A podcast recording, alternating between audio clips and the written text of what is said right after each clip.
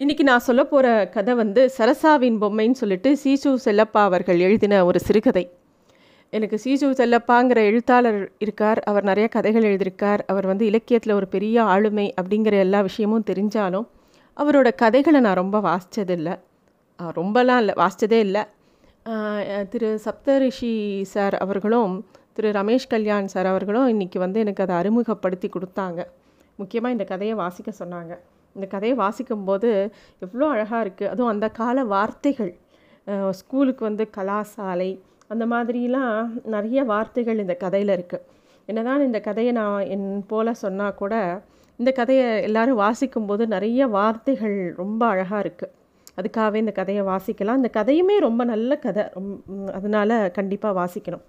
இந்த கதை எப்படி ஆரம்பிக்கிறதுனா வழக்கம் போல கலாசாலை விட்டதும் சரசாவை பார்த்துவிட்டு போவதற்காக மாமா வீட்டிற்குள் நுழைந்தேன். அப்பொழுது மாமி சமையல் அறைக்குள் அடுத்தாற்போல் ஒரு வெள்ளிக்கும்பாவில் சாதம் பிசைந்து கொண்டிருந்தாள். ஆனால் இவ அவ மாமி வந்து சாதம் பிசைஞ்சுட்டு ஆனால் யாருக்காக சாதம் பிசைஞ்சுட்டு இருக்காளோ அந்த ஆளை மட்டும் அங்கே காணும். சரசா சாப்பிட்றியா இல்லையா? அப்புறம் நான் சாதத்தை வெள்ளைக்கு போட்டுருவேன். தெரியுமோ? பேசாமல் வந்துடு. அப்படின்னு கோபமாக அவள் மாமி சத்தமாக பேசுறது காதில் விழருது இவன் இந்த பையன் கூடத்துக்கு வரும்போது காலடி சே சத்தம் கேட்டவுடனே அவன் மாமி வாடாப்பா சமய சஞ்சீவி உனக்கு நூறு வயசு. இந்த ரெண்டு வாய் சோறு உன் அம்மங்கா சாப்பிட்றதுக்குள்ள என் பிராணனை வாங்கிடுறாப்பா. இனிமேல் என்னால் இவளோட பிராணனை கொடுத்து முடியாது. இன்னும் அஞ்சாறு வருஷம் கழித்து நீ ஏன் இவளை கல்யாணம் பண்ணிக்கிறதுக்கு உனக்கு புண்ணியம் உண்டு? இப்போ கூட நீ கல்யாணம் பண்ணி கூட்டின்னு போயிடு. அப்படிங்கிற மாதிரி ஒரு பக்கம் கோவமாகவும் ஒரு பக்கம் ரொம்ப பரிகாசமாகவும் அந்த மாமி பேசுகிறா போகும்போதே ஒரத்த கொள்ள சரசா இந்த கூடத்தில் உன் அத்தா வந்திருக்கான் பார். அந்த அழகிய பார்க்கறதுக்கு இந்த அழுகுனியை பார்க்கறதுக்குன்னு அந்த மாமி கேலி பண்ணிகிட்டே இருக்கா. இந்த பையன் எல்லாத்தையும் கேட்டுண்டு அப்படியே சிரிப்பை அடக்கிண்டு இந்த சரசா கோ கோபத்துக்கு இவர் இந்த மாமி என்ன பண்ணினாலோ அப்படின்னு யோசிச்சுண்டு இப்படியே சுற்றி சுற்றி பார்க்குறான் சரசா என்ன இது? இன்னைக்கு அசடு மாதிரி. பாத்தியா? இங்கே வா அப்படின்னு மிருதுவாக கூப்பிடுறாரு அந்த குழந்தைய பார்த்து. அப்போ பார்த்து அந்த ஆமியும் பாரு யார் வந்திருக்கா பாரு அப்படின்னு சொல்லும்போது வேகமாக க வருது.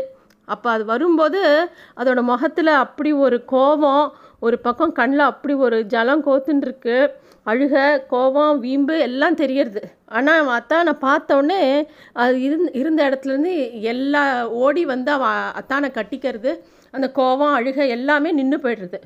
சரசா அப்படியே கட்டின்ட்டு சரசா சாப்பிட்றதுக்கு இப்படியா முரண்டு பண்ணுவ? அட அசடே உட்காந்து சாப்பிடு. சமத்தோல்யோ? அப்படின்னு சொல்லி சமாதானப்படுத்தி அந்த சாப்பாடை சாப்பாட்டுக்கு முன்னாடி உட்காத்தி வச்சு சாப்பிட வைக்கிறான். அதுக்குள்ளே கூடத்துக்கு வந்து அவ மாமி வந்து ஆமாண்டாப்பா உன் அம்மங்க அசடு இல்லாமல் ரொம்ப சமத்தோ? கோவிலில் வச்சு தான் கும்பிடணும். ஐயா கட்டினவன் கடை தேறி போவான். அப்படிங்கிற மாதிரி ஜாடையாக ஏதோ சரசாவை பார்த்து கோபம் பண்ணுற பா பாவனையில் பேசுகிறா போம்மா நான் அசடன்னு இருக்கட்டும் போ அப்படின்னு அந்த இப்போ சரசாவும் பதில் சொல்கிறது இதாவது வேண் இதுக்கெல்லாம் ஒன்றும் குறைச்சில்ல அப்படின்னு திருப்பி அந்த மாமி அழகு காட்டுறா. அப்போ தான் அந்த குழந்தை சாதுவாக உட்காந்து சாப்பிட ஆரம்பிக்கிறது. ஆனால் ஒரு வாய்க்கு நாலு பருக்கிக்கு மேலே எடுக்கவே இல்லை. அதுலேயும் பாதி திரும்ப திரும்ப அந்த தட்டிலேயே விழருது. இந்த லட்சணத்தில் ஒரு வாய்க்கு மற்றொரு வாய்க்குள்ள நடுவில் அத்தனை கேள்வி. என்ன பேச்சு? ஒன்று ஒன்றுக்கு சம்மந்தம் கொஞ்சம் கூட கிடையாது. குழந்தைங்க பேச்செல்லாம் அப்படி தானே அப்போ இந்த பையன் சொல்கிறான் அம்மாமி உங்களுக்கு சரசாவை அழவிட தான் தெரியும். சமாதானப்படுத்தவே தெரியாது. அப்படின்னு சொல்கிறான் உடனே அவன் மாமியும் சொல்கிறாமா நீ ஒருத்தந்தான் அருமை அத்தான் இருக்கியே போறாதோ? அப்படின்னு சொல்லிட்டு சிரிச்சுட்டு அதுக்கு தான் சொல்கிறேன் அவளை நீயே கல்யாணம் பண்ணிண்டு பண்ணிக்கோ. ஏண்டி சரசா இந்த அத்தானை கல்யாணம் பண்ணிக்கிறியா? அப்படின்னு அந்த குழந்தைய பார்த்து கேட்குறா உடனே இவனும் அந்த குழந்தைய பார்த்து சரசா என்னை கல்யாணம் பண்ணின்றியா? அப்படின்னு சிரித்து கேட்டனோடனே அந்த குழந்தை சாட்டுன்னு அந்த குழந்தை நிமிர்ந்து பார்த்து நான் உன்னைத்தான் கல்யாணம் பண்ணிக்குவேன். வேற ஒத்தரையும் கல்யாணம் பண்ணிக்க மாட்டேன் போ அப்படின்னு அந்த குழந்தை ம மழலையோடு சேர்ந்து சொல்கிறது சொல்லும்போதே இவாள் எல்லாரும் ரெண்டு பேருக்கும் ரொம்ப சிரிப்பு வருது. ரொம்ப சரியாக போயிடுதே. அம்மாமி மாப்பிள்ளை இனிமேல் தேட வேண்டிய கவலையே இனிமேல் உங்களுக்கு இல்லை. ஒரே நிமிஷத்தில் நீங்கள் மாப்பிள்ளையை சம்பாதிச்சா எடுத்து அப்படின்னு சொல்கிறான் அந்த பையனும். பின்ன என்ன போ அப்படின்னு சொல்லி அந்த மாமி மெதுவாக சொல்கிறா ஆமாம் வயசு வித்தியாசம் ரொம்ப கொஞ்சம்தான் அப்படிங்கிறா நக்கலாக ஏன்னா இந்த பையனுக்கு வந்து இருபத்தி ரெண்டுக்கு மேலே வயசாகுது. இந்த சரசுங்கிற சரசாங்கிற குழந்தைக்கு ஆறு வயசு கூட இன்னும் முடியலை. அந்த குழந்தை பிடிவாதமாக ஒன்றைத்தான் கல்யாணம் பண்ணிப்பேன்னு சொல்கிறத கேட்குறதுக்கே அவ்வளோ அந்த மழலையோடு சொல்கிறத கேட்கும்போது அவ்வளோ சிரிப்பு வருது இருக்குது ச- அந்த சரசாங்கிற குழந்தை வந்து சாப்பிட்றதுக்கு சாப்பிட்டு முடிக்கவே இல்லை. அது ரொம்ப மெதுவாக சாப்பிட்றது ஆனால் இவருக்கோ ரூமுக்கு போக வேண்டிய இவர் தங்கியிருக்கிற ரூமுக்கு போகிற நேரமாச்சு. அவள் அம்மாமி கிட்ட நான் கொஞ்சம் போய் கிளம்புறேன் நான். நான் இன்னைக்கு போயிட்டு நாளைக்கு வரேன் அப்படின்னு சொல்லும்போது அவள் அம்மாமி சொல்கிறா தயவுசெய்து இரு. இவள் வந்து நீ கிளம்பினேன்னா அவள் சாப்பிடவே மாட்டா. அவளை சாப்பிட வச்சுட்டு போ. உனக்கு புண்ணியமாக போகும். அப்படின்னு சொல்கிறான் அப்புறம் சரின்னு சொல்லிட்டு இவரும் அந்த குழந்தை சாப்பிட்ற வரைக்கும் இருக்கார். சாப்பிட்டப்புறம் சாப்பிட்ட அப்புறம் சரி நான் போயிட்டு நாளைக்கு வரேன்னு சொல்லிட்டு எவ்வளவோ சமாதானப்படுத்தி படுத்திட்டு அந்த இடத்த விட்டு கிளம்பி போகிறார் இந்த சரசாங்கிற குழந்தை மேலே இவருக்கு ரொம்ப பிரியம். இந்த குழந்தை வந்து பார்க்கறதுக்கு மித்த குழந்தைகள் மாதிரி இருந்தாலும் இந்த ஆறு வயசு இன்னும் ஆகலை. நல்ல உருண்ட முகம் நல்ல உப்பிய கண்ணம் ரொம்ப அழகான மூக்கு. பார்க்கறதுக்கே ஒரு துருதுருன்னு ரொம்ப அழகான குழந்தை அது. இந்த குழந்தைய தினமும் பார்க்கறதே இவருக்கு ஒரு விதமான இன்பமாக இருக்கும். ஆனால் அதுவும் அந்த குழந்தையும் இவர்கிட்ட ரொம்ப ஆசையாக இருக்கும். எப்பயுமே இவருக்கு மனசு பூரா அந்த குழந்தை தான் இருக்கும். அந்த குழந்தைக்கு இவர் மேலே ரொம்ப பிரியம் ஜாஸ்தி. ஊரில் இருக்கிற வரைக்கும் நாள் தவறாத தினமும் போய் சரசாவை பார்த்துட்டு தான் அடுத்த காரியம்.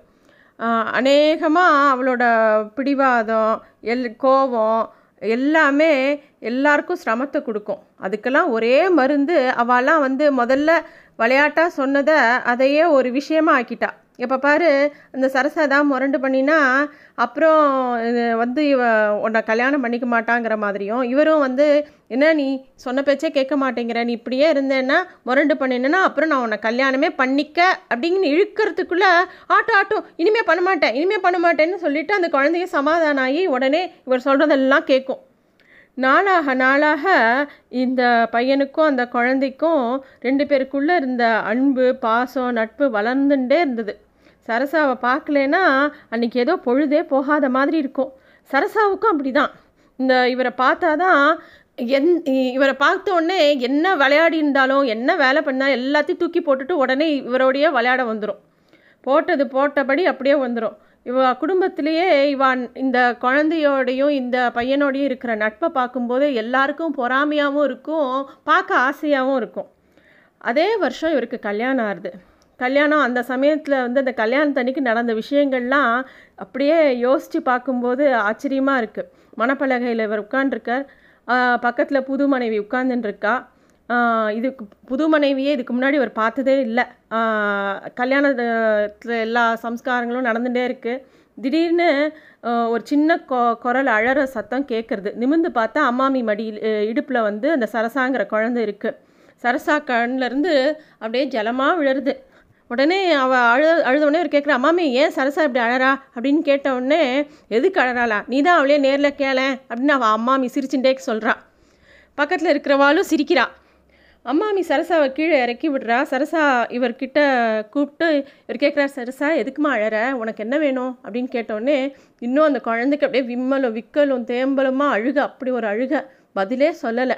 அம்மாமி முகத்தை திருப்பி பார்த்தோடனே ஏ இன்னும் ஒரு தடவை திருப்பி கேளு அவளே கேளு அப்படின்னோடனே பொறுமையே பொறுமையாக திருப்பி அந்த குழந்தைய கேட்குறேன் அந்த குழந்த நான் உன்னை தான் கல்யாணம் பண்ணிக்குவேன் போ அப்படின்னு சொல்லிட்டு ஏதாவது திருப்பி பெருசாக அழ ஆரம்பிக்கிறது. எல்லாரும் சுற்றி இருக்கிறவா எல்லாரும் சிரிக்கிறா. யாராலையும் சிரிப்பை அடக்க முடியல. இவருக்கும் சிரிப்பாக வருது. ஓ இது என்ன பிரமாதம்? நான் உன்னை தான் கல்யாணம் பண்ணிக்க போகிறேன் அழாத அழாத அப்படின்னு சொல்லிவிட்டு அந்த குழந்தைய தூக்கி தன் மடியில் வச்சுக்கிறேன் அந்த கல்யாணம் அஞ்சு நாள் கல்யாணம் முழுக்க அந்த குழந்தை இவரை விட்டு பிரியவே இல்லை. அந்த கல்யாணத்தில் மணப்பலகையில் உட்காந்துட்டு இருக்கும்போதெல்லாம் அவர் பக்கத்துலேயே இந்த குழந்தையும் உட்காந்துட்டு இருக்கும். நலுங்கு ஊஞ்சல் எல்லா விஷயங்கள்லையும் அந்த குழந்தை இவர் பக்கத்துலேயே இருக்கும். இல்லாட்டி அவளுக்கு கோபம் வந்துடும் ஒரு வழியாக கல்யாணம் முடிஞ்சு எல்லாரும் அவள் அவள் ஊருக்கு கிளம்பி போகும்போது சரசாவுக்கு சாக்கு போக்கு சொல்லி அவள் அம்மா அப்பாவோட அனுப்பி வைக்கிறதுக்குள்ளே போதும் போதும் நான் எடுத்து இது மாதிரி நடந்தது. இந்த விஷயங்கள்லாம் நடந்து ஒரு அஞ்சாறு வருஷம் கழித்து அதாவது இந்த காலங்கிறது வாழ்க்கையில் ஒவ்வொருத்தரோட வாழ்க்கையை எப்படி இல்லாமோ மாற்றிடும் அஞ்சாறு வருஷங்கள் மனு மனுஷ வாழ்க்கையில் சாதாரண அளவு காலம் கிடையாது. அதுக்குள்ளாவே என்னெல்லாமோ பெரிய பெரிய மாறுதல்கள் நிகழ்ச்சிகள் எல்லாம் நடந்துடும் இந்த அஞ்சாறு வருஷம் கழித்து அந்த சரசாவை பொறுத்த வரைக்கும் அத்தா நான் ஒன்றை தான் கல்யாணம் பண்ணிக்குவேன்னு சொன்ன அந்த குழந்தை இப்போ இல்லை. அது கொஞ்சம் வளர்ந்துடுத்து. கல்யாணத்தை பற்றி முழுக்க தெரிஞ்ச ஒரு சரசா ஆயிட்டா அவள் இந்த மாறுதலை அவள் ஒரே நாளில் திடீர்னு அடைஞ்சிட்டா அப்படின்னு சொல்ல முடியாது. கொஞ்சம் கொஞ்சமாக இந்த அஞ்சாறு வருஷத்தில் அவளுக்கு எல்லாம் புரிய ஆரம்பிச்சிடுது அத்தானுக்கு கல்யாணம் எடுத்து அவனை தான் கல்யாணம் செஞ்சுப்பேன் அப்படிங்கிற கேலி பேச்செல்லாம் சாத்தியக்கூடு சாத்தியம் கிடையாது அப்படிங்கிறதெல்லாம் அவளுக்கு புரிய ஆரம்பிச்சிருத்து அந்த பொண்ணு கொஞ்சம் கொஞ்சமாக பெருசாரா அதுக்கப்புறம் அவனை பார்க்கும்போதெல்லாம் என்ன சரசா என்னை கல்யாணம் பண்ணிக்கிறியா? அப்படின்னு கேட்டால் போ அத்தா அப்படின்னு கோச்சின்னு வேறு பக்கம் திரும்பின்னு போயிடுவா. அதே மாதிரி இவ அவளுக்கும் ஒரு சமயம் கல்யாணம் நிச்சயம் ஆறுது. இவளை மாதிரியா அவளுக்கும் ய- முன்ன பின்ன தெரியாத ஒரு இடத்துல தான் அவளுக்கும் கல்யாணம் நிச்சயம் ஆறுது. அந்த அவளுக்கும் கல்யாணம் பண்ணி அவள் கிளம்பி போகிறா இன்னொருத்தர் வீட்டுக்கு மனைவியாக போகிறாள் இப்போ இவரும் கிரகஸ்தன் இவருக்கு வந்து ஆறு வருஷத்தில் இவருக்கு வந்து ரெ- ரெண்டு குழந்தைகள் பிறக்கிறது ஒரு புள்ள ஒரு பொண்ணு எல்லாம் பிறந்து இவா குடும்பமாக ஒரு இடமா அவர் ஸ்திரமாயிடுறார். அடுத்த வருஷம் சரசாவுக்கு கல்யாணமும் நடக்கிறது. கல்யாணத்துக்கு இவா குடும்பத்தோடு போய் சரசா வீட்டில் எல்லா விஷயத்துலையும் கலந்துண்டு வரா. அதுக்கப்புறம் அவள் கல்யாணத்துக்கு அப்புறம் அவள் இன்னொரு த தடவை அவள் வீட்டுக்கு போகும்போது சரசாவை பார்க்க நேர்ந்தபோது அவள் பழைய சரசாவாக இல்லை. மொத்தமாக மாறி போயிருந்தா. உருவத்தில் மட்டும் இல்லை எல்லா விதத்துலேயும் அவள் மன வளர்ச்சியில் கூட வேறு விதமாக இருந்தா. முன்னோ முன்னாடிலாம் இவர் மேலே ரொம்ப பிரியமாக இவரை வந்து வந்து இவரோட விளையாடிண்டு பேசிண்டு எல்லாமே வழிய வழிய வந்து பண்ணக்கூடிய சரசா இப்போ வேறு மாதிரி வி வினோதமாக இவரை பார்க்க ஆரம்பித்தாள் முன்னெல்லாம் உன்னைத்தான் அத்தான் நான் கல்யாணம் பண்ணிக்குவேன் அப்படின்னு நீ சொல்லுவியே சரசா அப்படின்னு எல்லார் முன்னாடியும் சொல்லும்போது அவளுக்கு வந்து அதுக்கு இதுக்கு அது அவளுக்கு பிடிக்கல. சரசாவுக்கு அந்த கேலி கொஞ்சம் கூட பிடிக்கல. சரால்னு எழுந்து மா அவள் அம்மாவையும் அதாவது அவள் அம்மா யார் எப்பயும் சரசாவை கேலி பண்ணுவாளோ அத்தானை கல்யாணம் பண்ணிக்கோ பண்ணிக்கோன்னு சொல்லிட்டு அவளையும் பார்த்தா சரிப்படலை அவளுக்கு இவரை பார்த்தாலும் சரிப்படலை. அப்போது தான் இவ ம இவரோட மனசில் ஒரு முக்கியமான ஒரு விஷயம் டக்குன்னு புரிஞ்சுது. குழந்தை சரசாவுக்கும் இப்போ இருக்கிற சரசாவுக்கும் எந்த சம்பந்தமும் இல்லை. அது மட்டும் இல்லை குழந்த சரசாவுக்கும் இவருக்கும் இருந்த உறவே வேற. அது அவரோட மனசில் வேற மாதிரி இவர் யோசிச்சுட்டு இருக்கார். ஆனால் அந்த குழந்த மனசில் அது வேற மாதிரி. அந்த குழந்தைய பொறுத்த வரைக்கும் அது இவர் வந்து ஒரு விளையாட்டு பொம்மையாகவே இருந்திருக்கார். அப்படின்னா அவள் வந்து எத்தனையோ பொம்மைகள் வச்சுருந்தா இல்லையா? யானை குதிரை குதிரை வண்டி இந்த மாதிரி. அது மாதிரி இவரும் ஒரு பொம்மை ஆம்படையான் பொம்மை. குழந்த குழந்தை சரசாவின் பொம்மையாக இருந்ததில் எனக்கு பரம திருப்தி தான் ஆனால் அதை பற்றி நினைக்கும்போது என் அந்தரங்கத்தில் கொஞ்சம் ஏமாற்றம் கலந்த ஒரு உணர்ச்சி எழாமல் இருப்பதில்லை.